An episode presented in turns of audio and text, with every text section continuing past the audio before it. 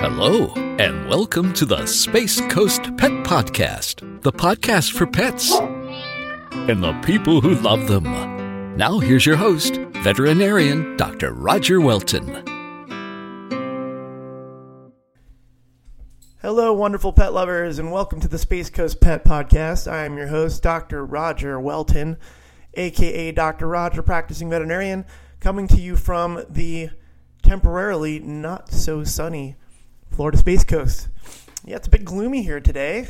It's a little bit, uh, not a little bit, it's a bit of cloud cover out there. Woke up, it was raining this morning. Couldn't couldn't drag my, my butt to the gym this morning. Just didn't didn't like the idea of walking out in rain. Still still kind of reeling a little bit from my spa- uh, my uh, daylight savings hangover. So uh, the gloominess is a little bit reflective of my mood. And granted, I'm so excited to get that extra hour of sunlight, longer days. I just love this time of year as we're heading into summer. But the the first few days, especially as I get older, the adjustment is is challenging. And I'm sure I'm preaching to the choir. I'm sure all of you out there are reeling just a little bit from the loss of one hour of sleep. It's amazing how much that can affect you. But at any rate, I'm uh, going to stop whining about that and dive into today's topic. Uh, interestingly, this was not the topic I had prepared for this episode. I was actually inspired by a listener email. I'm going to read that email in just a moment.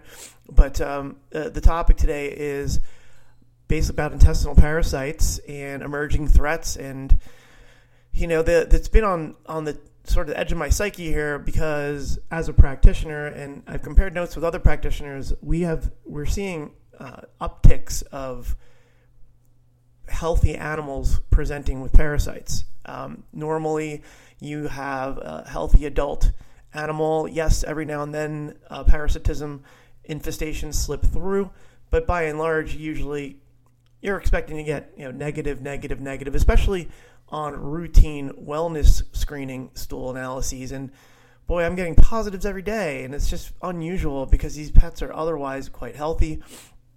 And normally, when we're in the business of treating parasites, it generally is most commonly to be puppies and kittens. And uh, why are we seeing this more often in adult animals, especially in dogs? Um, I think I think part of that is because you know a lot of the cats that we see are indoor cats, as they should be, by the way. Um, so maybe the exposure is not quite there, but at any rate, we're going to get into that. And and what's going to be different today, uh, as, as per typical for me, is I'm actually going to talk about the best modalities to prevent this from happening. Um, I'm actually going to talk brand names, and I don't typically do that because there's always a, a cynical person out there or two that uh, you know jump to a conclusion that I'm getting some kind of check on the back end from recommending product. Folks, I'm going to tell you that's that's just something that does not occur, at least not for me. No one's offered me anything, uh, nor would I take it because my recommendations are going to be based on efficacy, so effectiveness in in what the label is supposed to be accomplishing. It's going to be based on safety, of course, and if plausible, can we get you the best bang for your buck as far as cost is concerned? Because what we're talking about is preventatives, and preventatives are an ongoing, regular uh, administration. And so, a cost factor, if you're budget conscious, is an important consideration as well. So we'll talk about all that. But let's let's dive into this email because it's really good. It inspired this episode and I have a lot to to comment on here. So, dear Dr. Roger, aside from when they were puppies, my dogs have not experienced any parasites in their adult lives. They are currently seven and five, respectively. I am vigilant about stool, screen, stool screening every year when they have their yearly well visits. In the past year, my dogs have come back twice with two different parasites first time Giardia, and later in the year, hookworm.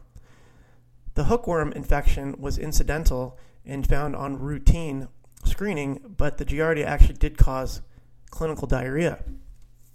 I've compared notes with friends at the dog park, and several have reported the same types of unusual parasite infections. Is there an industry wide increase in parasites we need to know about? If so, what steps can we take to protect our dogs? Thanks so much for all you do. My husband and I are huge fans of your show, as are many of our acquaintances at the dog park. Sincerely, Patty, Clermont, Florida. Okay, well, lots to unpackage here. The uh, you know, first off, Clermont, Florida, that's probably about an hour and a half drive from here, maybe a little bit less. Uh, so, Florida brethren. Um, so, my first comment is I'm, I'm going to say Clermont's probably similar uh, to to my area in, in so much as, and, and I, I may be wrong, but my my uh, my, my son played lacrosse out in Clermont, and um, I believe that that area is similar to to here in Viera, where I live, where you got these um, private landowners that are basically creating towns where before there were none. They're, the landowners generally were former ranchers, either cattle ranch or sod farms. Uh, that was the case here, and so Viera, for for example, was not a town. It was all ranch land and conservation land, and and suddenly became a town. Um, it actually spans two towns, uh, two legit towns, that is, that actually have mayors and local government and all that.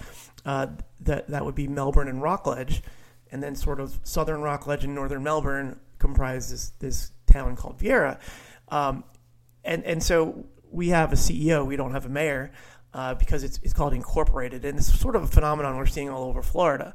The reason I bring this all up is because what you have in these areas is the the government is mandating that a certain amount of land is as as these t- towns go up, a certain amount of land is set aside for conservation.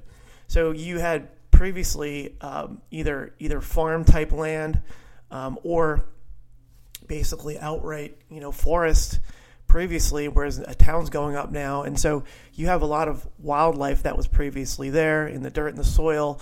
Um, there's all kinds of stuff, and also in my case, and I believe it's the same case in Clermont, you're backing up to these conservation areas. So I'm looking every time I have podcast to you guys, I'm looking across.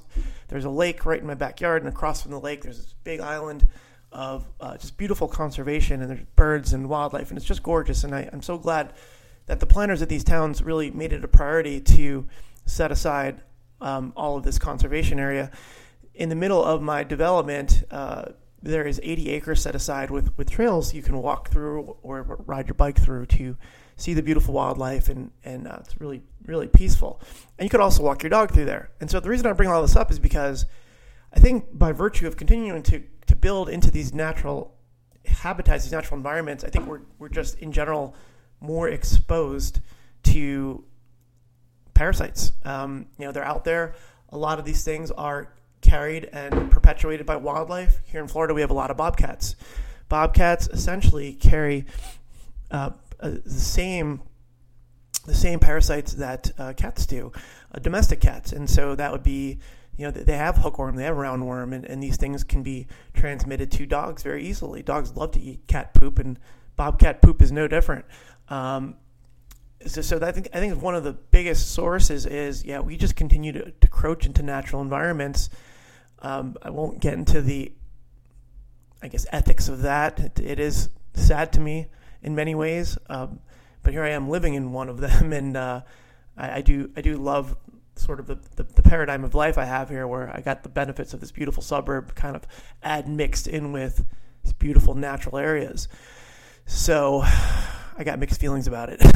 I mean, certainly I, I, feel for the coyotes and the, the bobcats and, and these other wildlife that are getting you know demonized because they're they're you know stealing people's chickens and you know walking away with with little little toy breed dogs. And it's it, the danger's real and there's gators around and you know um, it's not their fault. It's it's us. Uh, but but at the same time we're we're by doing this we're also putting our pets at increased risk to to get some of these uh, parasitic diseases. So I think that's one aspect. Um, you talked about the dog park Ooh, that's a big one. So what we have going on in uh, the dog world is, boy, we're treating our dogs increasingly like like we treat our children, which is awesome. I love it. You know, my dogs go to a doggy daycare called Dogtopia. Um, they love it. They come home exhausted. It's like it, it, it's like preschool for for dogs, and you know they have costume days, and it's just the coolest thing. They exercise all day. You can watch your dog at any time log into your webcam and, and see your dog playing. They have a, a nap time in the middle of the day where they all go into crates and they're fed. and the lights are dimmed and they have an hour break uh, just from the hustle and bustle just to physically rest and mentally rest and then off they go again until the end of the day um, and so there's a lot of that going on and then there's also dog parks are going up all over i mean it's it's it's a wonderful trend to see that um, the, the the the the happiness the well-being of dogs is being recognized and catered to by our local communities. And so here in Viera alone, we have like four dog parks. It, one of them is incredible. It's uh, it's got like this sanitary like astroturf type surface that uh, every every evening gets hosed off and it, it's really clean. The, the, the all the runoff goes into uh, drainage areas on the perimeter. And there's a there's a big dog one, and then there's a little dog one, and it's just so cool. And and these places are populated all the time. And so what do you have with all this? The dog daycare, the dog parks, the increased tendency for our our dogs to have social lives basically you're going to have more contact with other dogs and just like our kids in preschool what happens when they go back to school they are um, they come home with more colds and, and they can even come home with lice talking about parasitism that's an ectoparasite um, they're just exposed to all kinds of stuff because they're in groups and they're in close proximity to one another for prolonged periods of time. And uh, just like dogs, they're not going to practice, uh, you know, sanitary uh, practices like washing their hands regularly, like refraining from sniffing other butts and things like that. Preschoolers can be pretty pretty dirty in their own rights and not practicing the best hygiene either. Um, and so there's a lot of parallels there. So I think we have a combination of exposure, uh, but also, you know, at least here in Florida, and, and I believe, as I said, in Clermont, um, or here in Viera and in Clermont, there is this encroachment into international habitats. I think it's a perfect storm of yes, we're. I, I would say there probably is an industry-wide trend to Patty's question to there being an uptick. Uh, at least anecdotally, I can confidently say that. Now, I would love to see the statistics to see how that would play out, like in a real uh, study, and I'm sure it's happening as we speak. Um, I would love to see the statistical data, um, you know, regarding all, all of the things that we're we're noticing. One of the th- uh, things that are a bit concerning is in the case. It's funny. Patty brought up Giardia and hookworm. There, we're seeing resistant uh, strains of those, and so our traditional uh, Giardia is a uh, protozoal parasite. Hookworm is uh, a worm parasite, and respectively, the the medications that very commonly have worked for these for, for the longest time in treating them. Every now and then, you're you're you're running into resistance and having to get creative with your protocols, and that, that is a little bit concerning because one has to wonder at some point where where does that lead us, um, unless we're eh, inventing more and more ongoing novel antiparasitics. And you know you just don't know if if, if that's going to continue. So the other thing that concerns me is there's a type of worm called a whipworm and whipworms god i can't remember the last time i diagnosed a positive whipworm well what we've learned is there's good reason for that there's there's good reason why the the diagnosis is not so common. Uh, whipworm eggs are, are quite heavy and they don't float very well. And as a result, um, our, our flotation analyses require that the eggs float to the top so they adhere to a slide, a cover slide that we, we put on the main slide, and then check for eggs. I mean, it's essentially what we're doing. In the case of protozoal parasites, we're looking for what are called oocysts, the, the reproductive units of, of, of the protozoals. So if the eggs aren't, by nature of their properties, don't float well, you know, it would make sense that we're going to miss a lot of diagnoses. Well, there was a study done uh, by, I believe, Elanco uh, in, in conjunction with, with somebody else. Elanco is a, a veterinary pharmaceutical that did random samples of uh, just poop at dog parks all over the country. I mean, I think the the number was they hit like over 3,000 dog parks. One of the things that was astounding is overall they discovered that 80% of their samples, or 80% of the dog parks had positive parasites. Um, not not not 80% for any one specific parasite, but there was at least one parasite found 80% of the time uh, in these random dog park analyses. Uh, literally, they were just walk around, their dog would poop, uh, somebody's dog would poop, and and uh, the person would say, "Hey, may I take that poop?" and uh, and they would scoop up the poop, and then you know walk around and and and kind of randomly just ask to collect uh, the samples that the dogs are all too happy to drop for you. Um, I wouldn't mind somebody cleaning up my dog's poop. I don't have to curb my dog. Great, yeah, have at it. So, the, the astounding that eighty percent of these parks had positive parasites. But what the study uh, enlightened us on was the the the sheer false negatives of of whipworms. Um, the the they used um, PCR techniques that are are pricey, um, more accurate than your traditional flotations. But you know, it's it's it becomes a little cost prohibitive to run routine PCRs on on wellness wellness cases. So I really reserve those to um, cases where we have really bad diarrhea, we're getting negative fecals, and we're also resistant to treatment. Yeah, I'll run a PCR then. But routinely, I'm not running PCRs just because it's it's a lot for people to swallow to spend that kind of money uh, on routine fecal analysis. But for the purpose of the study, PCR was used, and PCR is going to p- pick up on DNA signatures versus actually visualizing reproductive units. And so it was discovered that we are uh, missing positive whipworm cases 30% of the time, which means that there's a lot of dogs out there walking around with whipworm and we don't know it. And so, why is that significant? Um, it, it, you know, if they're not symptomatic, what does it really matter? Well, having a parasite in the body is not a good thing. It does chip away at the health, even if they don't have active diarrhea.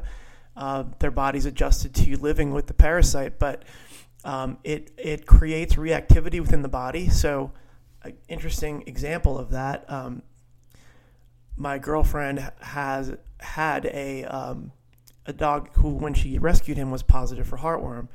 He was also just this itchy allergic dog, and so she had to manage that. Well, after she treated the heartworm, his general allergy went away, and, and she didn't have to deal with it ever again. So, what does that tell us? His body was in a reactive state because he had this parasite in his body, and the parasite, you know, typically doesn't cause that sign, but just the inflammation and he didn't have a huge worm load either, but just the inflammation it created within his body was enough to uh, manifest into his skin. And here she thought, oh boy, I adopted not just a heartworm positive dog, but an allergic one as well. And it turned out that no, he was just heartworm positive, and the rashes he was getting were, were really the result of that reactivity within the body. So, it, suffice it to say, I think that could occur theoretically with any parasite. It doesn't have to just be heartworm. It could be whipworm, hookworm, you know, roundworm. Name your name your parasite. And so if it's going undiagnosed, um, you know that that that's a problem. You know, and then also any inflammation in the body can can chip away at the health in other ways. So I always say any itis can predispose to cancers. Um, so we know reflux esophagitis in people, for example, can predispose to esophageal cancer over time. That chronic inflammation can lead to mutations of the cells, which can lead to abnormal proliferation and mutation, and, and, and hence, you know, there's a full out cancer there. So um, it's not a good thing to have a parasite, even if it's asymptomatic. Yet so many dogs are probably walking around with whipworms. So why do we bring that up? Um, you know, because what, what can really be done about it? Well, first off, I would recommend if it's not cost prohibitive for you, talk to your veterinarian about um, upping your yearly uh, screening uh, stool analysis from a fecal flotation uh, technique. Even the send out ones are about 25% false negative.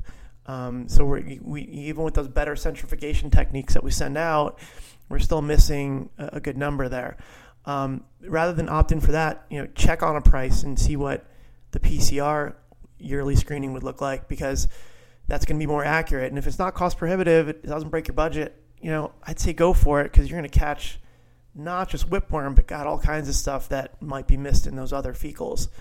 So that's one thing. And I think the other thing, as it pertains to dogs, I would recommend choosing a preventative product that's going to cover for whipworms, in addition to your hookworms and roundworms, um, and of course heartworm.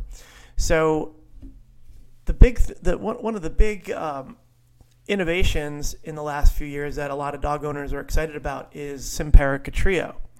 So Simparica Trio, it's going to cover it's uh, the the base for the heartworm preventative is moxidectin, um, and it also gets fleas and ticks uh, with a product called Sarolaner. And so the combination of that, it's like your first all-in-one. Finally, something that gets fleas, ticks, intestinal worms, um, and heartworm all with one tab once a month. How wonderful! Well, the one drawback to that product is it doesn't kill whips. Moxidectin does not kill whips. Um, another another popular heartworm uh, substrate that is in preventatives uh, would be ivermectin. So most people have heard of HeartGard, and um, that's kind of the OG. That's the original uh, parasiticide that that prevents for heartworm very effectively, but it doesn't do anything for these other uh, worm parasites within the gut. So what what HeartGard or the company that makes HeartGard did was they added pyrantel pamoate to it, and pyrantel pamoate effectively um, uh, kills mo- most of your common worm parasites, with the exception also of whipworm. So you got two products there that are very popular. Um, HeartGard does nothing for fleas and ticks. You need a separate flea tick product, but a lot of people like HeartGard just because it tastes really good and the dogs readily eat it, especially your little finicky guys. But um, as far as killing whipworms, there's only one base parasiticide that will prevent and and actually treat and kill whipworms, and that's uh, milbemycin oxime, um, and that's going to be an interceptor, and that's going to be in Sentinel. Um, for me, I would probably go with an interceptor, and the reason I would pick interceptor is because Sentinel is milbemycin oxime based, but it also has um, Lufenuron, which is a a, a, a product that that sterilizes flea eggs. So it has a claim to be a flea preventative product as well. And by virtue of that, it increases the cost a little bit as compared to Interceptor.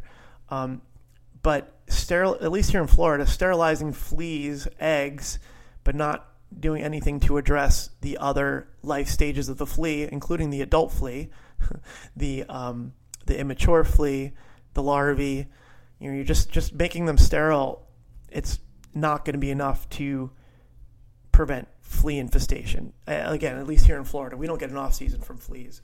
In fact, right now is flea season here. They're they're in their heyday right now because of the fact that they dislike the heat and humidity of the summer as much as we do.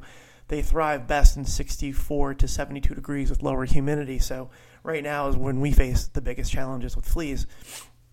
So yeah, you're going to lose that battle with Sentinel alone. So if you're going to have to add in a separate flea tick product, um, I would just as soon get the Interceptor because the, the, the Sentinel, you're paying extra money for this claim that really isn't real.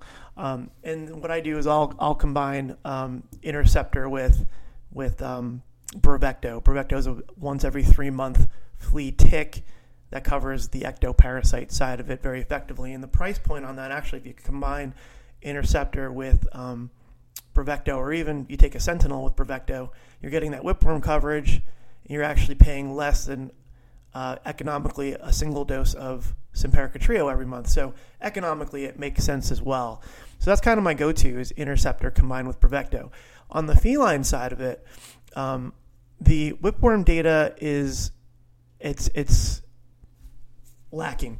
so you know we we we really don't we really don't know um, the extent of it as accurately in cats as we do with dogs. Um, so I, I, can't really speak with any authority on that.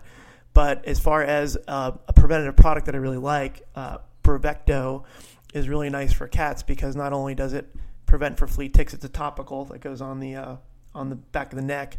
It also covers for uh, intestinal parasites as well and heartworm as well. So, um, really nice n- nice product for cats, and, and it's given every two months for cats. Uh, so that's that's a good choice there. But um, yeah, that's kind of it in a nutshell. Uh, what other things you can can you do to prevent as far as uh, beyond choosing the right preventative medications? Um, good potty patrol. You know, uh, when your dogs go outside, you know, scoop scoop that right up. Don't don't let it don't let it sit and linger because uh, the, the the longer the longer that lingers, the more if there is an infestation. Let's say you have multiple dogs, like I do. Uh, the longer that sits in the environment, the more likely the other dogs can pick it up. Um, so so good good potty patrol is really important. Um, I'm not going to go so far as to say don't go to the dog park. Uh, mentally and physically, that's very stimulating to the dogs. But if you're going to do it, just make sure you're you're you're keeping up with your preventatives. Um, when you go to the dog park, you might have some great people around you that are very vigilant and responsible pet owners that are doing their yearly screening. They are participating in good preventative wellness medications to prevent the parasites. But clearly, there are many that are not. 80% of dog parks have parasites in them. So you know, it comes down to doing your own diligence and making certain that that your your your your dog is up up to date on preventative. Um, another thing I would consider, again, if it's not um, a budgetary issue, is many of my clients, those who have experienced parasites, those especially who have little kids. I'm going to talk to. I'm going to finish with the kids in just a second. Um, are engaging in twice a year stool screening. So they'll do the one with the well visit, and then they'll do another one six months later. So they're doing it twice a year to make sure that if there's any positive at all whatsoever, they're on top of it and not exposing not just fellow pets but their their small children to it. So let's talk about that real quick, and we'll wrap it up. Um, children under the age of five, or let's say five years or younger, can experience this, uh, two two types of phenomenon as it pertains to hookworm. Um, so if they come in contact with hookworm, the they're not going to become hookworm positive in the sense that it's going to complete the life cycle and end up with adult worms in their gut. But the, the larvae can reach a certain larval stage where it can migrate. And so you can see what's called cutaneous larval migrans. So you can literally see like stripes in the skin where these larvae where these larvae are traveling through the skin. It causes rashes. Sometimes you can even see it as like the actual shape of the worm. It's really creepy. um, it's not a full worm. It is larvae, but um, it, it's it, it, it can be pretty nasty, and um, it's treatable, and which is good, but it's not something you want to put your kid through. Secondly, uh, this one's really potentially tragic. Um, they can get what's called ocular larval migrans, and so the the hookworm reaches a stage of development where yes, they can travel in the skin, but they can actually make it up to the eye and get inside the eye and cause irreversible blindness. Um, an example of that was actually on a show uh, on Animal Planet called The Monsters Within, and is a four-year-old boy was playing in a sandbox uh, and uh, I guess feral or loose cats had defecated in the sandbox, and he, that's how he got exposed to hookworm, and he went blind. And it's you know, it's a rare thing to happen, but it, it can happen, and so you know that's another reason we want to really be vigilant about preventing these things, so we protect our human family as well. So that's parasites in a nutshell. Yes, they are on the rise. Yes, there's things we can do about it um, to prevent uh, the Giardia, the protozoal parasite that I talked about, that's you're gaining some resistance. That one's a challenge because there's no real preventative medication for that. I guess recognizing it and treating it as soon as possible before it has the opportunity to mutate is probably your best strategy against that. So, um, good luck, everybody. And uh, Patty, thank you so much for the email. Completely changed my trajectory in my episode today, but it was really something that needed to be talked about. Until next time, ladies and gentlemen. With Lucky Land slots, you can get lucky just about anywhere. Dearly beloved, we are gathered here today to. Has anyone seen the bride and groom? Sorry, sorry, we're here. We were getting lucky in the limo and we lost track of time. No, Lucky Land Casino, with cash prizes that add up quicker than a guest registry. In that case, I pronounce you lucky. Play for free at LuckyLandSlots.com. Daily bonuses are waiting. No purchase necessary. Void where prohibited by law. 18 plus. Terms and conditions apply. See website for details.